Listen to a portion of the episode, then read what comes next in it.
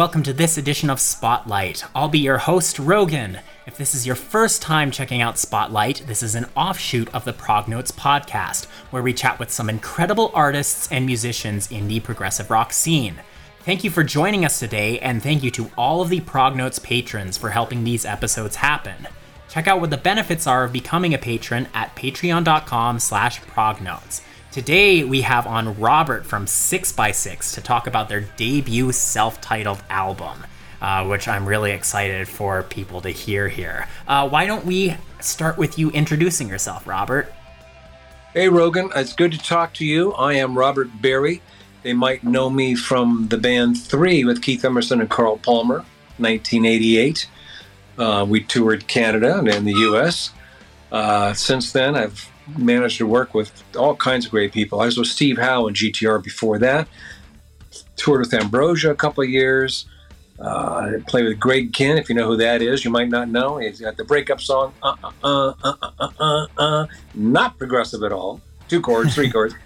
Um, and uh, as of late, I did uh, two albums that were supposed to be with Keith Emerson. And in the middle of the first one, the 3.2, The Rules Have Changed, uh, we lost him to suicide. So um, I did a few albums of that material. And I, my manager said, What are you going to do now? Keith's gone. I said, Well, I don't want to go in a keyboard direction. I want to go in a guitar direction. And he mentioned to me Ian Crichton. I went, Oh my God, but would he be interested? and evidently Ian's a big fan of mine. I mean, no, actually, you know, he knew who I was. I knew he was. Uh, we, we just hit it off once we met and talked and started exchanging ideas. So that's sort of my history in, in the short. Awesome.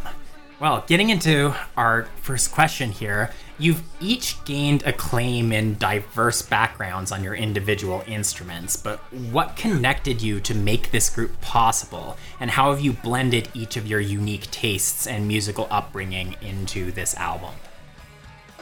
Interesting that my manager, when he asked me which direction I wanted to go in, I said, "Well, you know, I you don't get better than Keith Emerson, so my next thing it needs to go guitar, but who do you find?" that's got the genius of Keith Emerson. And, and, Keith, no matter if people try to copy him or whatever, they, you know, get the same keyboards, whatever, they never sound like Keith, but he always sounded like Keith. He had this thing, whatever that was, you know. And I thought, well, gee, who's the guitar player going to be that plays parts, isn't just power chords and, and smoking guitar solos kind of. I want to do something that has parts, like a Steve Howe would do, but more powerful, more like if Jeff Beck and Steve Howe were cloned together, right? And uh, when Ian was brought up, I thought, oh my God, there's the one perfect guy in the world that would be great to work with, not knowing if we'd get along or not. But that was my idea of who I wanted to work with. Now, Ian's idea of what he wanted to do, since he's in Saga, and Saga is a very keyboard heavy band. Sometimes there's three people playing keyboards up there.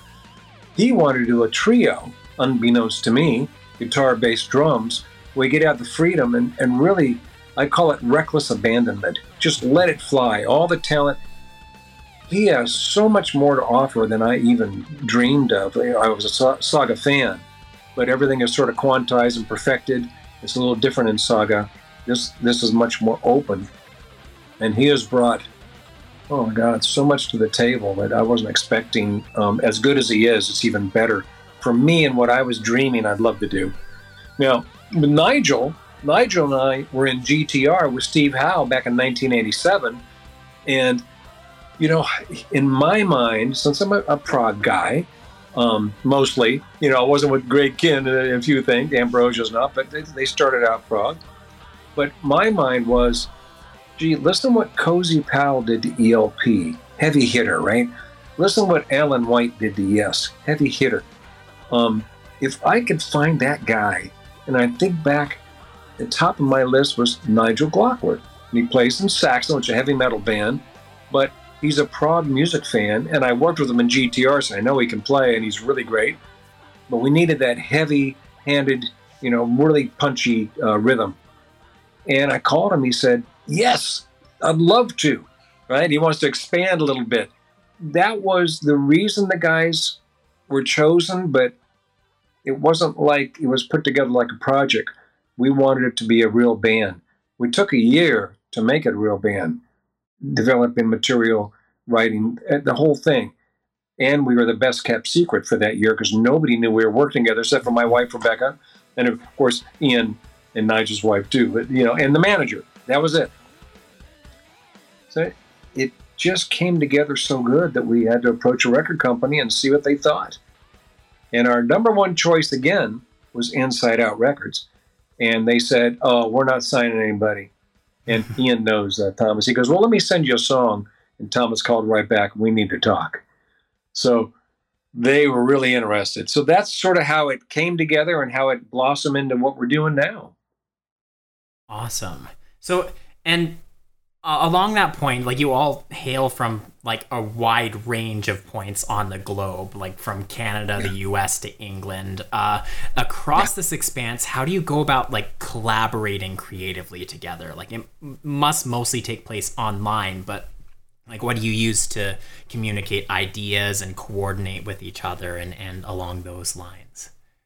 You know, I get asked that question all the time because Keith Emerson and I work the same way. He was in Santa Monica. It's still a six hour drive, unlike you, that's going to be a 25 hour drive for me, right? Whatever, 30. But you put on your screen, we said hello, and I said, Look at those guitars you got, dude. What's going on? And we started talking. It wouldn't have been any different if you were right in the room with me. I see you. You know, we're talking about what we're doing during the day, talking about our guitars, keyboards, whatever it is. There's really no wall anymore. There's no distance in anything. Um, as long as you can see people too, because it's like in texting, you know, a lot of people, you can lose the thread. And what do you mean I got my hair's bad? Mm-hmm. And they mean, oh, your hair's good, man. You got bad hair. Oh, it's good, right? You don't know that in a text. And we found it very enlightening to sit here. And Ian has a studio in his house. I have a commercial studio here, Campbell, California, middle Silicon Valley, and just really great to sit in, and just write and talk to each other as if you know if I had my guitars on the wall, you'd feel like we're in the same room. Mm-hmm. So that, it, it, works. It, it really, it, it's almost the distance makes it better. You know, you can take more chances when you're sitting right next to somebody. Sometime, well, I better better be cool here. I don't want to do something really dumb. But, you know, right now, like I could be drawing something you wouldn't even know what it is.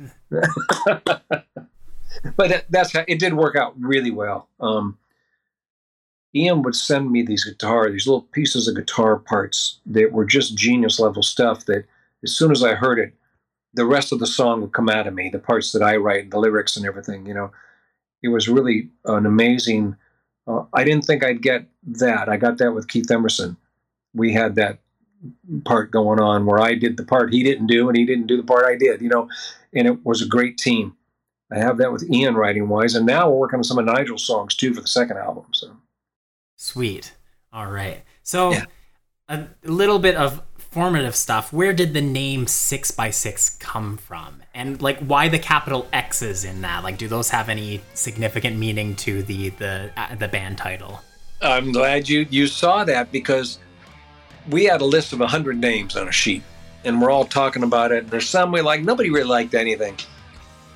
I like the S in Saxon and Saga, and I especially like the X in Saxon. And I went, wow, looking through things, I came across this the length of human DNA is six foot six. Now I haven't been able to find that again, but I found that one. I went, oh my god, six foot six! What a great name! And sure enough, it was taken. Mm-hmm. And the guys really liked it. They're all disappointed.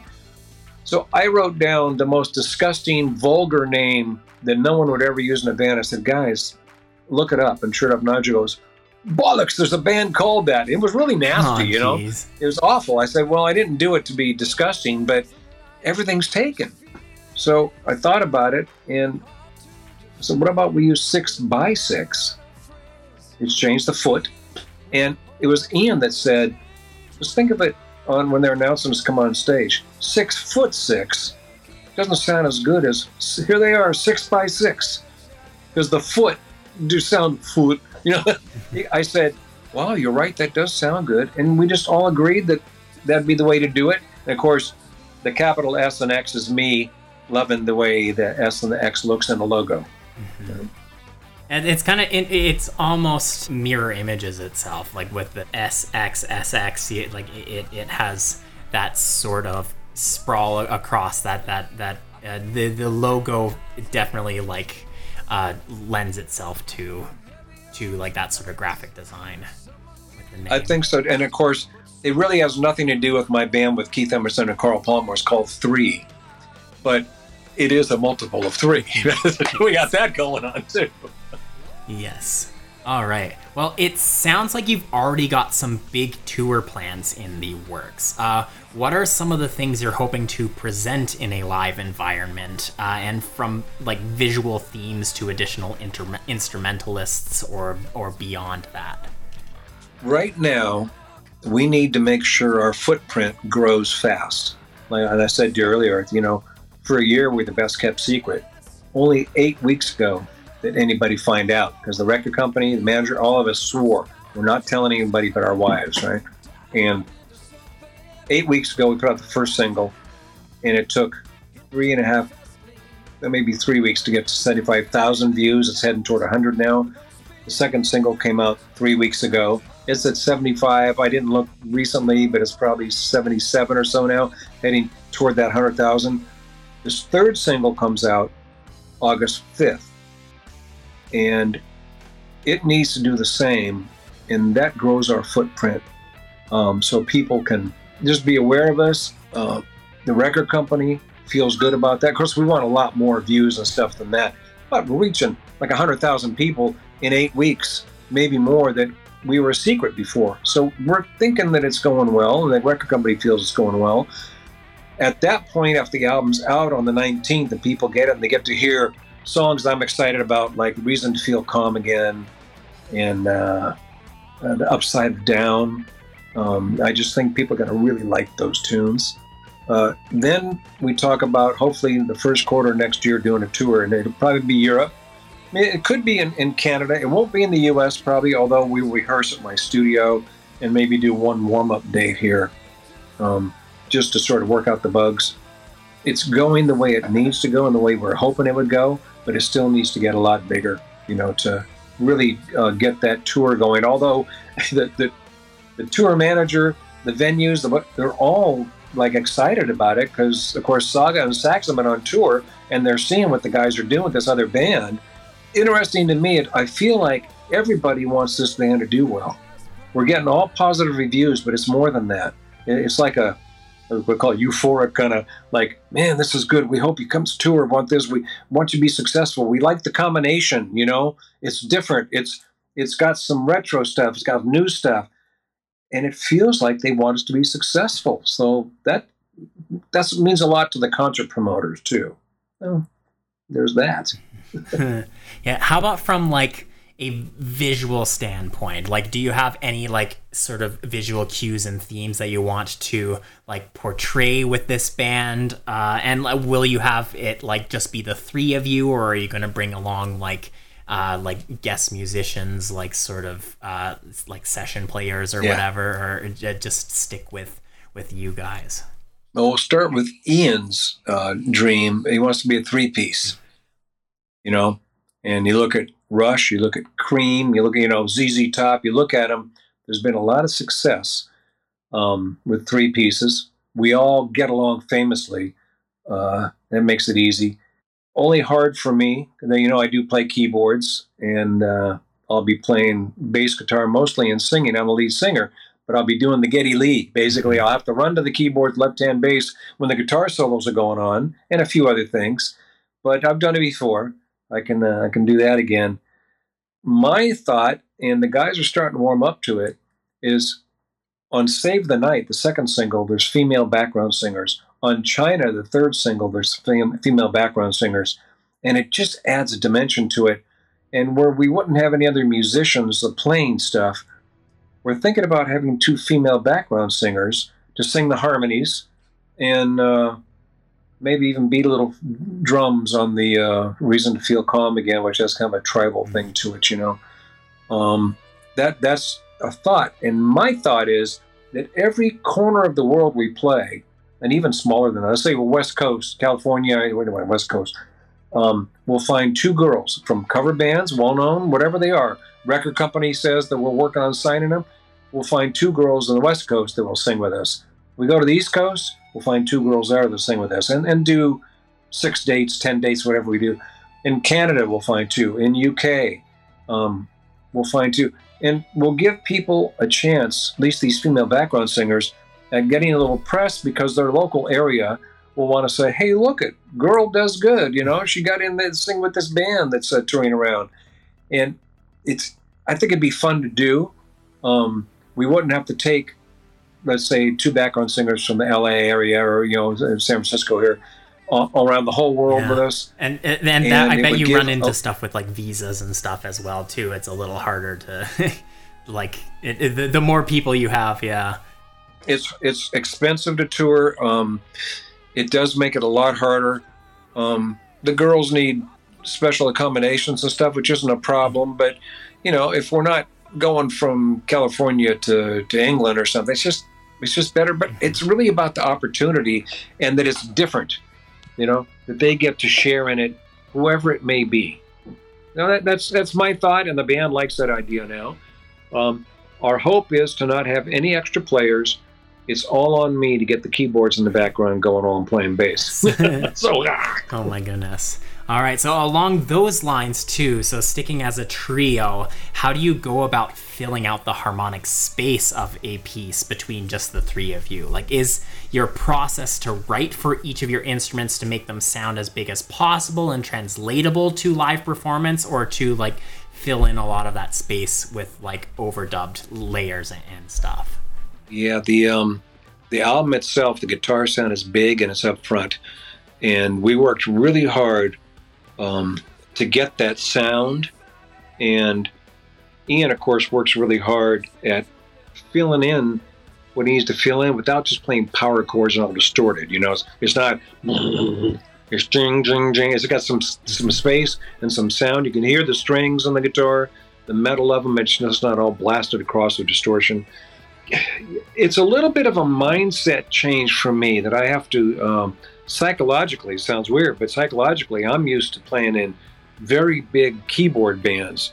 There's not a bigger sound in the world than Keith Emerson, you know, and Geoff Downes back in the GTR days. I mean, they're big sounds, and I look at ZZ Top. They sound great. They're not unfull, but they're not super crowded and full too. Um, way back at Cream, Eric Clapton, Ginger Baker, Jack Bruce, man, that that was not missing anything, you know. And it, Rush just blows me away. I mean, I, I okay, how, how do they do that, you know? And I don't believe they got people backstage. They're they're doing it themselves. So it's a mindset where things can be a little bit emptier, more air in the sound, almost where you can put your hand through the holes in it but as a whole, it covers everything it needs to. So that's that's what I'm hoping. Um, we haven't rehearsed yet, but uh, I'm sure it's going to work out. I mean, especially ZZ Top, you know, that's pretty simple stuff, and they sound full. Yeah, you have to almost like really think in terms of your arrangement how you're going to like fill in those spaces rather than have it like bolstered by just like a whole bunch of layers of, of instruments, right? Because like you you want to go more Yeah. like you want to fill in that harmo- that harmonic space uh, with like just the the three instruments you have rather than than what you like what you can do by by just slapping everything in there. Yes, and that was part of the guitar sound too, because it needed that low mid, but not that muddy kind of rumbling heavy metal kind of super gong gong gong kind of low stuff. You know, it needed to have a strong low mid, but also the clarity of, like I say, the strings coming through, because Ian's playing is very orchestrated. Then of course Nigel is laying down things so solid, and you could just count on him like a clock. You know, he's just right there. And that alone, I mean, look at some of the hip hop and rap stuff. All it is is drums, and that doesn't sound empty. So maybe let's have Nigel play, and uh, Ian and I will just sing. yes. no, but you know what I mean. Um, it- really, especially the rap stuff is just a drum Yeah, machine. just but 808s. a lot of the hip hop is mostly, yeah. There's bass, there's drum machine, and the hip hop stuff, and then all kinds of vocals going around. and, and it's you never miss anything. It's sort of getting in that mindset. So we're not going to be doing that, but we're going to be, you know, I think we're going to do what we do the way we do it, and um, I think it's going to come across. Of course, you know, when they goes to guitar solos and things, I'll have to get some left hand bass and some keyboard with the right hand going to keep it all going in full. But it's I've done it before. Yeah, and I know too, like from being one of the biggest Rush fans, just that just how much like or just a trio can can just fill fill the space in in Yeah. sound. Yeah. And you know, the guitar runs the gamut in Rush too, but it's always full, you know, and it's and it's clear. It's not heavy metal kind of fuzzed together. And you know, mm-hmm. Yeah, and, and like stuff like. Alex Lifeson's like sus four chord, whatever that he like invented to like really. There's a lot more going on there harmonically than than just like your standard sort of power Yes. chord most of the time. Yeah, yeah, yeah, definitely, yeah. yeah. All right. Well, that is all the questions I have for you. Thank you so much for coming on, Robert. It's been a pleasure. Well, I appreciate it. Um, any guy that's got more than one guitar is a friend of mine. Nice. All right. I collect them. If you go on my website, you have to go on the menu, and it, it's sort of hidden, but the, the guitar collection is there. I have 130 guitars, and I have some that are so special. Eddie Van Halen signed one on the wood before it was made Cool. in '93. It's one of his first, you know, the the blonde one he was playing, and um, then Sammy Hagar signed when I was working with him, signed one on the wood because Eddie signed it on the wood, and uh, Steve Miller, a guitar, he signed did some artwork for me on just all kinds of. I'm just a guitar nut.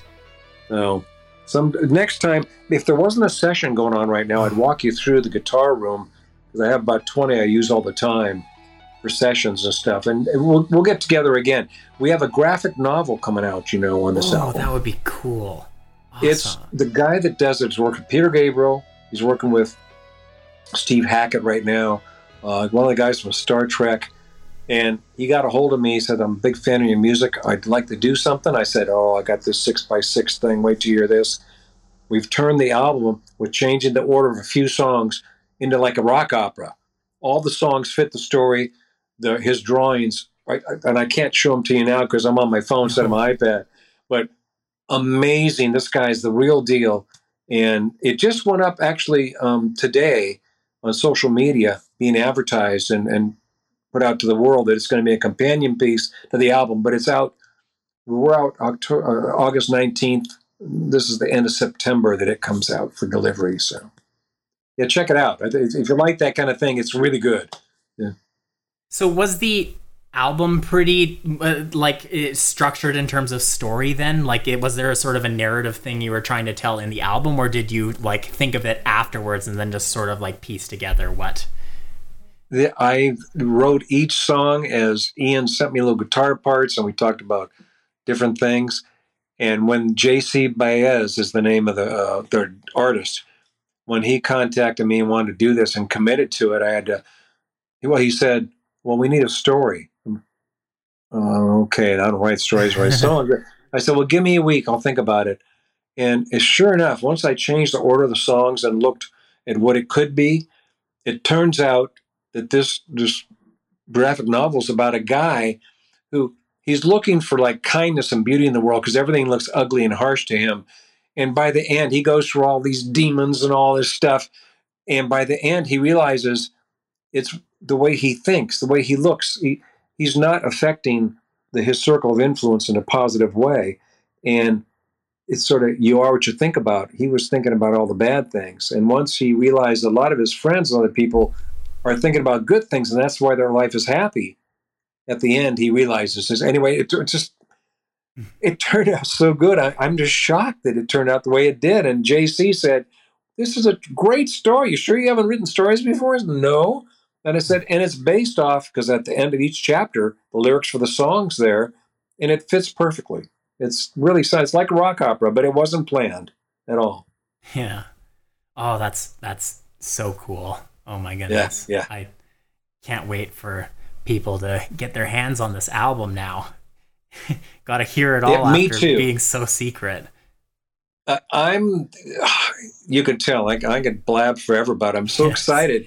And I've landed with some really good partners that are like just fun guys to hang with, too. It's just not that, you know, all the bands have been fun, but these guys, I, I, I just feel like a band of brothers kind of, where it's just really, it's easy, you know, mm-hmm. no ego. Everybody has their thing and uh, mutual respect. And, a lot of times somewhere in a band there's an ego there's some kind of problem that you know and you just let it ride you don't worry about it but it's sure nice when there's nothing like that going on until we get a tour manager on the road and then they're kind of tough you know but everybody can hate him we can band together again and hate the tour no actually we got a really good guy so we're good awesome well it's right. been a pleasure having you thanks for coming on i enjoyed talking to you we would like to thank you so much for listening to this edition of Spotlight. If you enjoyed the episode or learned something new, please subscribe.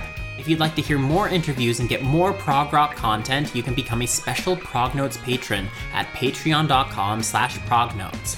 Join that if you want to ask some of your favorite artists' questions to be featured in the episode. Also, come join our Discord community to chat with like minded folk and follow us on Instagram and Facebook. You can find this all through the link in the description. We have a special episode planned for next week that piggybacks off of this one, so stay tuned. Join us next time as we discover the past, present, and future of prog rock. The next spotlight will be up on October 11th, and Destin and Drew will be back with another episode on the Prognotes feed on October 15th. See you on Discord. Thanks.